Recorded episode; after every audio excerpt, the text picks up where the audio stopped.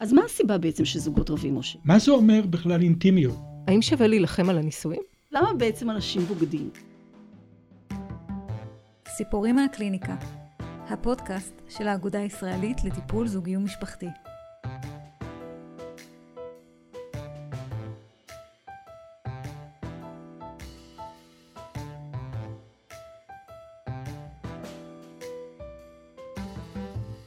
שלום לכל המאזינות והמאזינים, אנחנו שוב איתכם כאן בפודקאסט של האגודה הישראלית לטיפול זוגי ומשפחתי.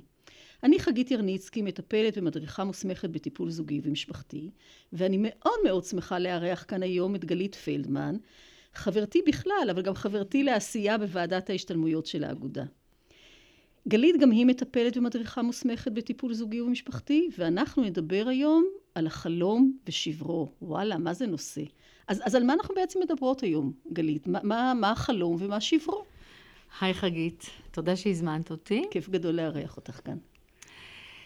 אז uh, החלום ושברו, זו, זאת הסיטואציה, זה המצב שבו זוגות uh, די רבים מוצאים את עצמם אחרי כמה שנים של נישואים, זה יכול לקרות אחרי שנה, זה יכול לקרות אחרי חמש, והם אה, בעצם מסתכלים על בן הזוג שלהם, שהיה נראה להם בתחילת הקשר כמו החלום, כמו הכמיהה, כמו הדבר... הנסיך על הסוס הלבן משהו. לגמרי, הדבר הכי נשגב, שככה משלים את הנשמה שלהם. אה, ומוצאים מרגוע לנפשם, ופתאום הם קמים לתוך מציאות אחרת לגמרי. אה, שבה היחסים נראים באמת במקרה הטוב כמו מאוד מתסכלים ולא נעימים, ובמקרה הרע זה ממש מרגיש אפילו סיוט וקושי מאוד מאוד גדול. כשאת אומרת פתאום גלית, מה את מתכוונת? זה כאילו כל הזמן טוב טוב טוב ואז משהו קורה? אז זהו, הפתאומיות היא נחווית כפתאומיות, כי פתאום יש מודעות לגבי הדבר הזה. זה קורה, ב, זה קורה באיזשהו תהליך מסוים. אה, שיש רציונל מאחוריו, הרציונל הוא לא מודע, האנשים לא יודעים שהם יגיעו לסיטואציה הזאת, הם בטוחים שהם ימשיכו להרגיש כמו שהם הרגישו בהתחלה כל הזמן. זה משהו שקורה אצל כל הזוגות? את אומרת כאילו אנשים, זה משהו שאנחנו כאילו, קורה אצל כולם, שבעצם יש מין חלום כזאת, פנטזיה כזאת שנשברת באיזשהו שלב?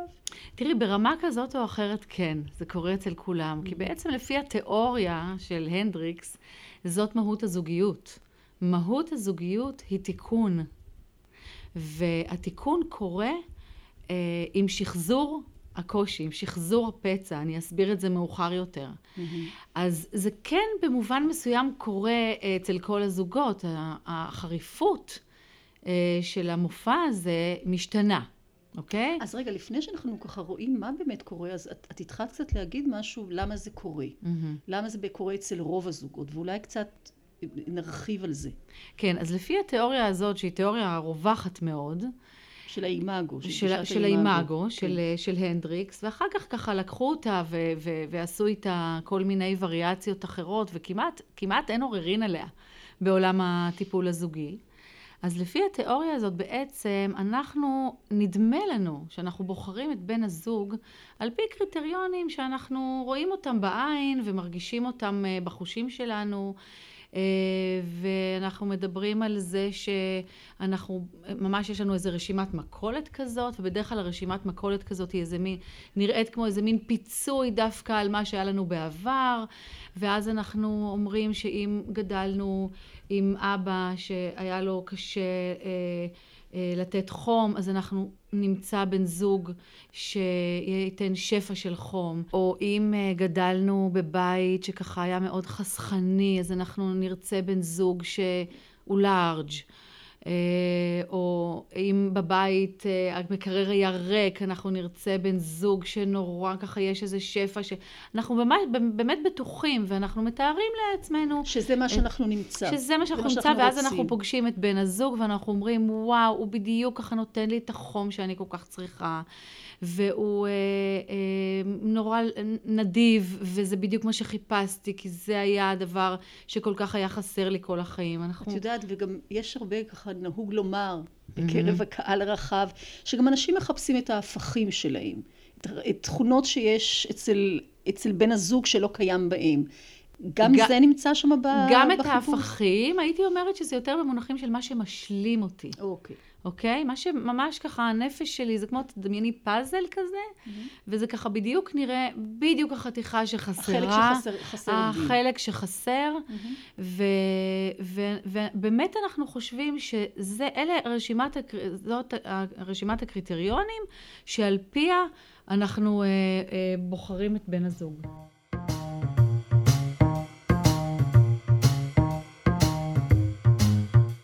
מה שבעצם קורה זה שמלבד הקריטריונים המודעים האלו, או הרשימה המודעת הזאת של מה שאנחנו מחפשים, אה, תת המודע שלנו עובד, כמובן בלי שאנחנו נדע, והוא בעצם יש לו אה, דרכים משלו לזווג אותנו עם בן הזוג, אה, והוא יודע שאנחנו צריכים תיקון, וכדי שלנו יהיה תיקון מסיפורי העבר שלנו, מה הכוונה לתיקון, כשאת אומרת תיקון? זה בעצם איזה שהם מאורעות אה, שהם אה, קשים שעברנו, קשים במידות שונות, לכולם יש, כי אף הורה הוא לא מושלם, ואף בית הוא לא מושלם, ואף חיים הם לא מושלמים, ולכן לכל אחד יש את הפצע שלו, זה יכול להיות פצעון, זה יכול להיות פצע יותר עמוק, אבל הנפש מהרגע הזה כל הזמן מחפשת איזשהו סוג של ריפוי.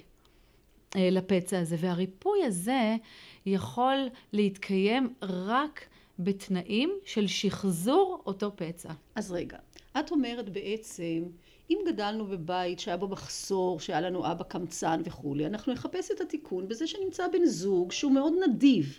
ואת אומרת, רגע, זה tricky. tricky. אז בואי- בוא, בוא, לכאורה. בוא נבין קצת את הטריקיות. זה. נכון, אבל זה מורכב יותר. אוקיי, אוקיי? אז בוא נבין את זה. זה נכון, אבל זה מורכב יותר. נלך עם הדוגמה שלך.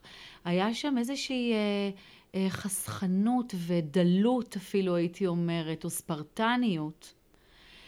אז באמת הדבר הראשון שאני אראה בבן הזוג שאני מתאהבת בו, זה איזשהו רוחב לב. אבל רוחב הלב הזה הולך עוד מעט לזמן מה להיראות אחרת.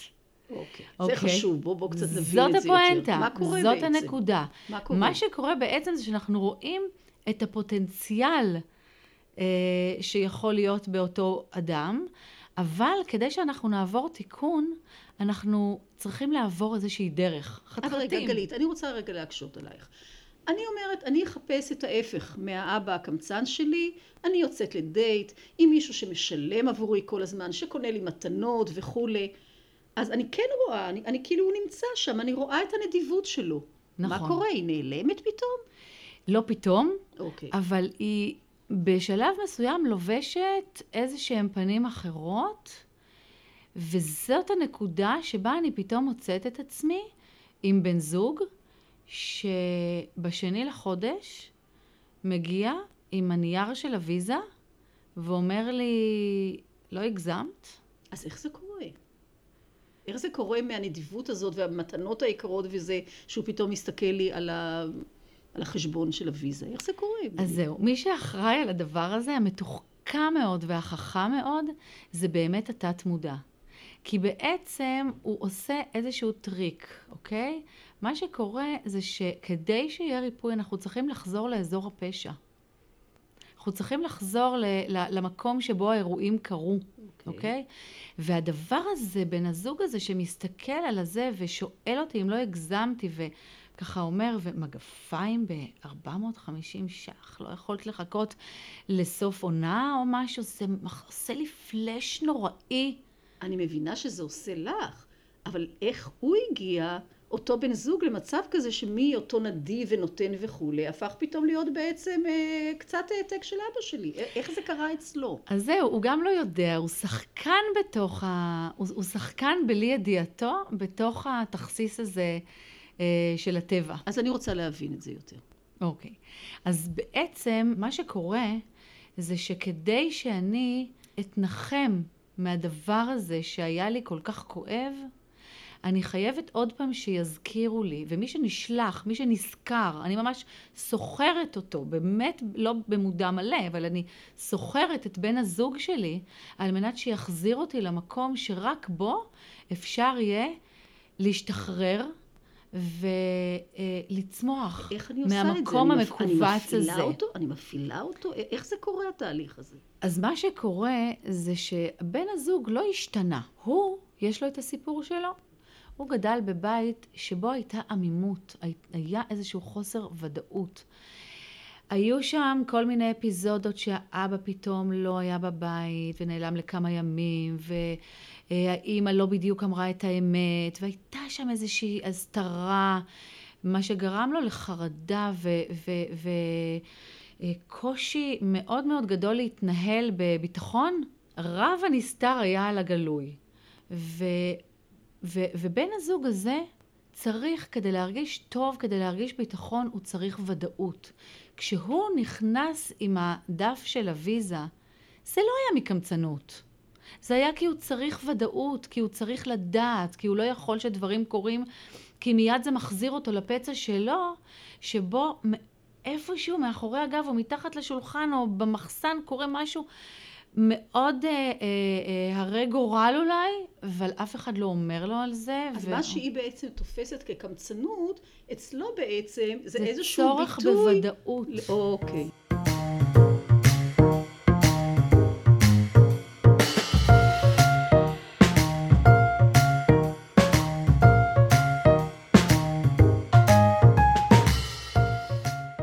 אז אני מבינה בעצם ממה שאת מתארת איך התהליך הזה קורה ולמה הוא קורה.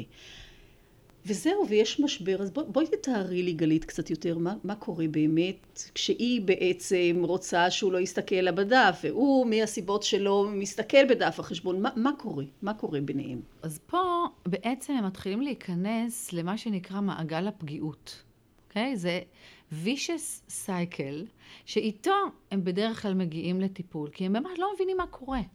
לא מבינים מה קורה, איך הוא, שחשב שהוא אה, התאהב במישהי כל כך אה, עם תקשורת שקופה, ו-what you see is what you get, פתאום הוא מגלה דברים שהיא לא אמרה ולא ידעה, ו... והיא מגיעה גם עם הכאב והמבוכה הזאת של מה, איך נקלעתי לסיטואציה הזאת, כל כך ברחתי והבטחתי לעצמי שבחיים אני לא אהיה עוד פעם בסיטואציה כזו, ועם זה הם מגיעים. אז מה זה מעגל הפגיעות? אז הוא זקוק לאותה אה, בהירות, כן? שהוא, אה, שהוא קמה לה כל החיים. ופתאום הוא באמת יושב במשרד, עובר על הזה, רואה שיש שם דברים שהוא לא אה, ידע, והיא לא אמרה לו, ואולי היא הסתירה ממנו. והוא מגיע, והוא מצביע על השורה הזאת בדף של הוויזה, והיא נדרכת ומתכווצת ואומרת לא. הדבר הזה לא באמת קורה לי עוד פעם בגיל 30, זה לא אמיתי, אני ברחתי מהדבר הזה. ואז היא מתכנסת ומתכווצת, וכדי לא, כדי למרוד בסיטואציה הזאת, היא אומרת לו, זה לא עניין שלך. לא עניין שלך, זה, זה שלי. וככל שהיא אומרת לו, זה לא עניין שלך, הוא מרגיש עוד פעם שהוא שוב נקלע לחיים האלה שבהם דברים אה, קורים מתחת לאף שלו, אבל זה לא העניין שלו. וככל שזה קורה, ככה הוא יותר רודף אותה. ואומר, אין דבר כזה שזה לא העניין שלי. זה הבית שלנו, זה החשבון שלנו. איך קרה כזה דבר שאת פתאום שומרת על דברים בסוד? וככל שהוא רודף, ככה היא מתכנסת, וככל שהיא מתכנסת, ככה הוא מרגיש חרדה נוראית ותסכול נוראי, והנה המעגל. הנה המעגל, ועם זה הם מגיעים. את קוראת לזה מעגל של פגיעות. אני קוראת לזה מעגל של פגיעות, וכשמו כן הוא, זה לופ. זה ממש ככה לופ. זה, זה ככל שהוא, ככה היא. וככל שהיא, ככה הוא. שפת חרשים ואילמים. כן.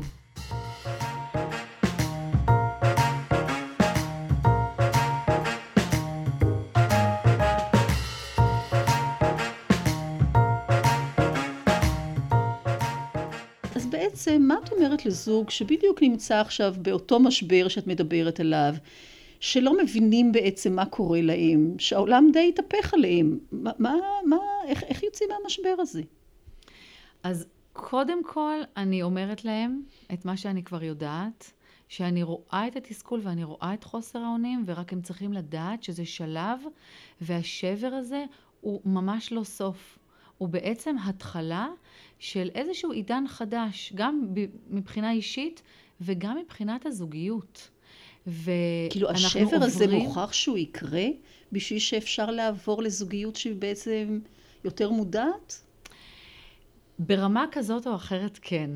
ברמה כזאת או אחרת כן. ומה שאנחנו עושים אה, זה בעצם עוברים לזוגיות שהיא מודעת. הרי ברגע שאנחנו שמים על השולחן ונותנים מילים לתחושות האמורפיות האלה של הכאוס, אז זה א', זה הרבה יותר ברור להם גם מה קורה אה, בצד השני. אוקיי? הם רואים את הדינמיקה בין מה שקורה להם למה שקורה לצד השני. אני חושבת שזה ו... לא פשוט גלית, אני חושבת לעצמי שזוגות שיושבים בבית, הרבה זוגות שנכנסים לקונפליקטים האלה, למריבות מתמשכות, ל- לא מבינים מה קורה, הנה התהפך עליהם העולם, הבן זוג שחשבתי שהוא אוהב אותי, הוא כבר לא אוהב אותי, לא בא לקראתי וכולי. לא יודעים מה לעשות. אני חושבת שגם נורא קשה שכל אחד יבין לעצמו בעצם שהוא נמצא באותו מעגל של מעגל קסמים. לגמרי. אני מאוד מאוד מאמינה שבמצבים, בכל מצב, שבו אנחנו מרגישים אה, איזשהו ערפל, אנחנו זקוקים למישהו אחר שיבוא ויעזור לנו להפיג את הערפל הזה ו- וילווה אותנו. אני באמת מאמינה בזה. כאילו את אומרת, זה, זה מצב, יש מצבים, יש מצבים שאיכשהו אנחנו יכולים להתמודד עם זה לבד, לנסות נכון, להבין נכון, וכולי. נכון. אבל יש מצבים ש, שחשוב לבוא ש... לאיש מקצוע שקצת יעזור לנו להתבונן. יעזור לנו, על... ואת גם רואה את הדבר הזה ממש בעיניים של אנשים. כשהם עוד לא הגענו לשלב של הפתרון, כשאני רק עוזרת להם באמת באמת אה, להגדיר את מה עובר עליהם, אבל מאיזשהו מרחק, את יודעת, טיפה טיפה מרחק מהדבר הזה, את רואה את ההקלה. את יכולה לתאר לנו דוגמה של זוג כזה שהגיע לטיפול? כן, בטח. אני יכולה לתת לכם אה, דוגמה לזוג שהגיע אליי ממש לא מזמן. אה, נקרא להם אה, בשמות בדויים כמובן גיל ואביטל. אז אביטל גדלה בבית שבו כמעט לא הייתה נוכחות של הורים. ממש ככה הייתה חוזרת מהבית ספר עם הילדת מפתח ומחממת לה את האוכל והיה שקט כזה, כמובן מתארת את השקט הזה בבית. והיא חלמה על בית שתהיה בו תכונה ואנשים והיא לא תהיה לבד ו... ואז היא פגשה את גיל, שככה הנוכחות שלו הייתה כל כך ממלאת והאינטראקציה ביניהם הייתה כל כך עשירה. והם אה, התאהבו והתחתנו, ואחרי כמה שנים הם הגיעו אה, לקליניקה שלי כאובים מאוד מאוד מאוד, כי אביטל התלוננה שגיל אה, עובד שעות ארוכות, וכל שנה שעוברת הוא עוד פחות ופחות נוכח בבית, והנה היא אה, לבד, זה בהתחלה היה אחרי הצהריים, אחר כך זה היה בערב, אחר כך הוא היה חוזר בשעות הממש מאוחרות, אה, והיא חשה בדידות ותסכול נוראים, ואני מתחילה ככה לברר מה, מה קורה שם. ואני אה, לומדת שגיל גדל בבית עם, אור, עם אימא בעיקר, מאוד מאוד תובענית, שלא לומר חודרנית. ממש ככה היה פיקוח עליו, פיקוח מאוד אה, צמוד על אה, כמה הוא לומד ואיפה הוא היה ומי החברים שלו ומה... והוא הרגיש חנוק ממש גם בש, בשנים שהוא אה, היה צריך פרטיות, בהתבגרות לא הייתה פרטיות והדלת הייתה נפתחת בלי התראה וממש חנק הוא הרגיש. והנה הוא מצא, פגש את אביטל שהייתה לה נוכחות כל כך נעימה ועדינה, והוא התאהב בה. ופתאום מצא את עצמו אה, עם אישה שסופרת לו אה, את השעות ומתקשרת אליו באמצע ישיבות ולפעמים אפילו אה, תובעת ממנו אה, אה, ל- ל- להגיע ולהקדים ולהיות בפעילות הזאת של הילדים ו- והנה הוא עוד פעם מרגיש את החנק הזה ואת הפיקוח הזה שהיה. והיא עוד פעם מרגישה את הבדידות הזאת. וככה הם מגיעים, הם לא מבינים. וככל שהוא מרגיש יותר את החנק, וזה ככה המעגל. היא... הבנת. אז, אז כן, אבל אני רוצה שננסה למקד שוב פעם את המעגל הזה. קודם מקשיבה להם. מקשיבה אבל- לחוויה שלה ולחוויה שלו. בוא, ננקה, ו- בוא נמקד פה רגע את המעגל הזה. מה קורה, איך המעגל הזה נראה אצל הזוג הזה? אז הנה אה, אה, גיל פתאום חווה שאביטל סופרת לו את השעות, אוקיי? הוא מתחיל לח, לח, לחוש חנק. אה, ככל שהוא חש חנק, יש לו רתיעה מלחזור הביתה, אוקיי? אז הוא נשאר עוד שעה בעבודה. והיא, ככל שהיא רואה, מרגישה שהוא מתחמק ממנה, ככה היא מרגישה עוד פעם איך היא נשאבת לסיוט שלה. פשוט מצד לזה. אחד היא גם נשאבת לסיוט, אבל ככל לדעתי גם שהוא מתרחק יותר, ככה היא מרגישה עוד יותר להת... צורך להתקשר, לנדנד, בעצם לרדוף ולהציג ודאי, אותו. כי זה הסיוט שלה, וזה. היא ממש לא תכננה שהסיוט הזה יפגוש אותה. ואז מה קורה לו אה, אחרי כשהיא... 20 שנה. ככל שהוא אה, נמנע, אוקיי? וככל שהוא מתרחק, ככה היא נעשית יותר תובענית, כי היא ממש לא מתכוונת עוד פעם בבגרותה לחוש את הדבר שהיא אה, כל כך סבלה ממנו בילדותה. זה מדהים.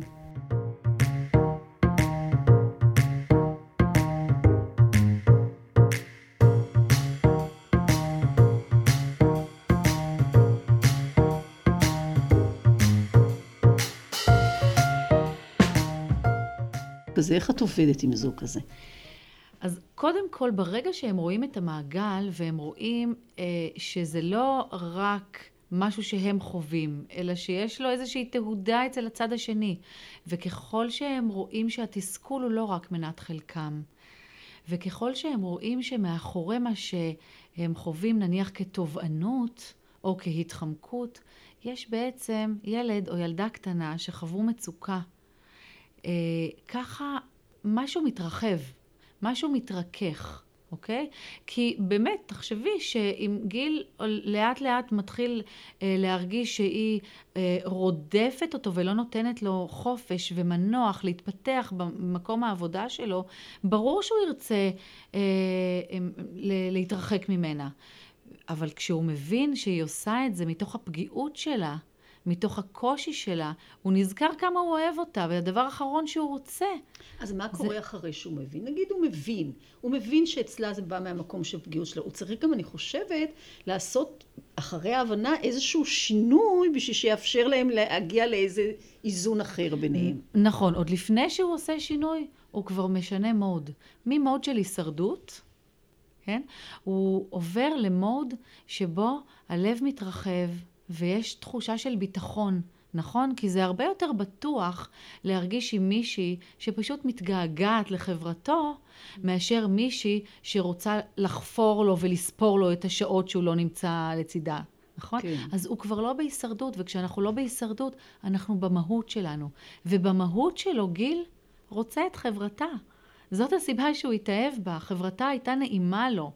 ויותר ויותר מהמהות שלו יוצאת.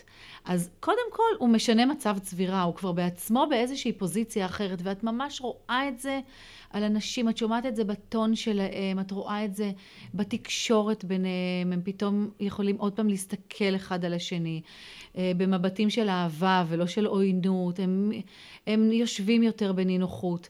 ואז הוא גם מבין משהו עליה, שהוא לא הבין בעבר. הוא מבין שכשהוא נשאר עוד שעה,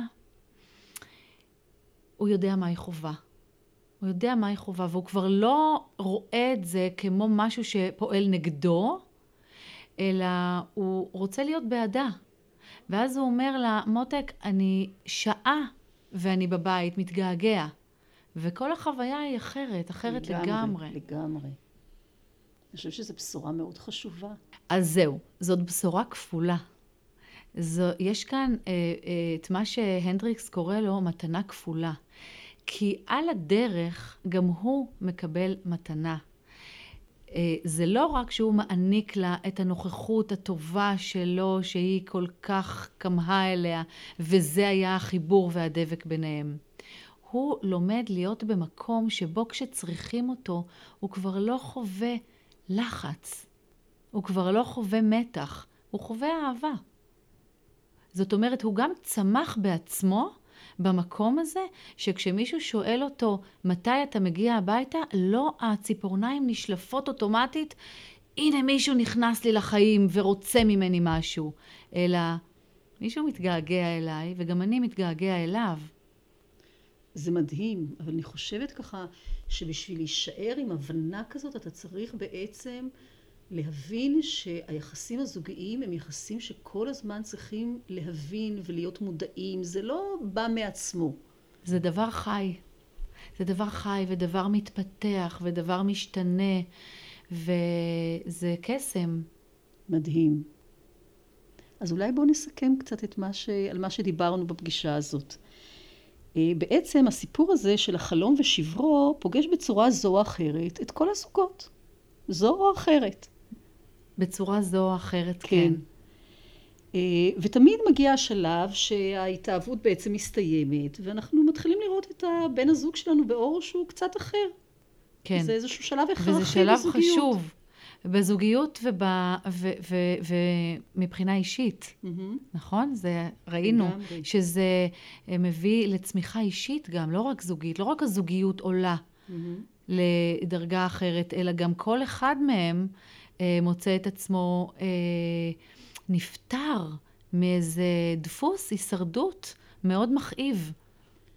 אה, כן, כי כל מיני תכונות שבעצם אנחנו חשבנו שאנחנו אוהבים בבני הזוג שלנו, פתאום מה שאת אומרת, גלית, יכולים לעצבן אותנו. צריכים לעצבן אותנו צריכים כדי לעצבן. אותנו. אה, בשביל זה שכרנו את בן הזוג הספציפי הזה, כי רק הוא יכול היה לשחזר בדיוק את הפצע הזה. אבל באותו לא. שלב שזה קורה, אנחנו בעצם במצב מאוד קשה, כי בעצם כל החלום הזה על אושר ואושר, כפי שאנחנו דמיינו אותו, כשהתחתנו, נשבר לרסיסים. נכון, ואז אנחנו מבינים שלא הגיוני שאנחנו נפטר את מי ששכרנו בדיוק כדי שיגע בנקודה הזאת. בשביל זה אנחנו צריכים להגיע לטיפול כנראה. נכון. אה, אבל מה שאת בעצם אומרת, גלית, שזה לא סוף הדרך, שהשבר הזה הוא בעצם מעין wake-up call, נכון? הוא, הוא wake up call ו... זו ו- הזדמנות ללמוד להתנהל ממש. אחרת בזוגיות. ו- ולעלות לרמה אחרת של אינטימיות וקשר. והיכרות עם עצמך ואחד עם השני. ו- וזו הזדמנות בעצם, אה, שאנחנו מבינים את המעגל הזה של הפגיעות, אה, לעשות איזשהו תיקון, לצמוח. בכלל זה תמיד חשוב, אה, הצמיחה בחיים, לא להישאר תקועים.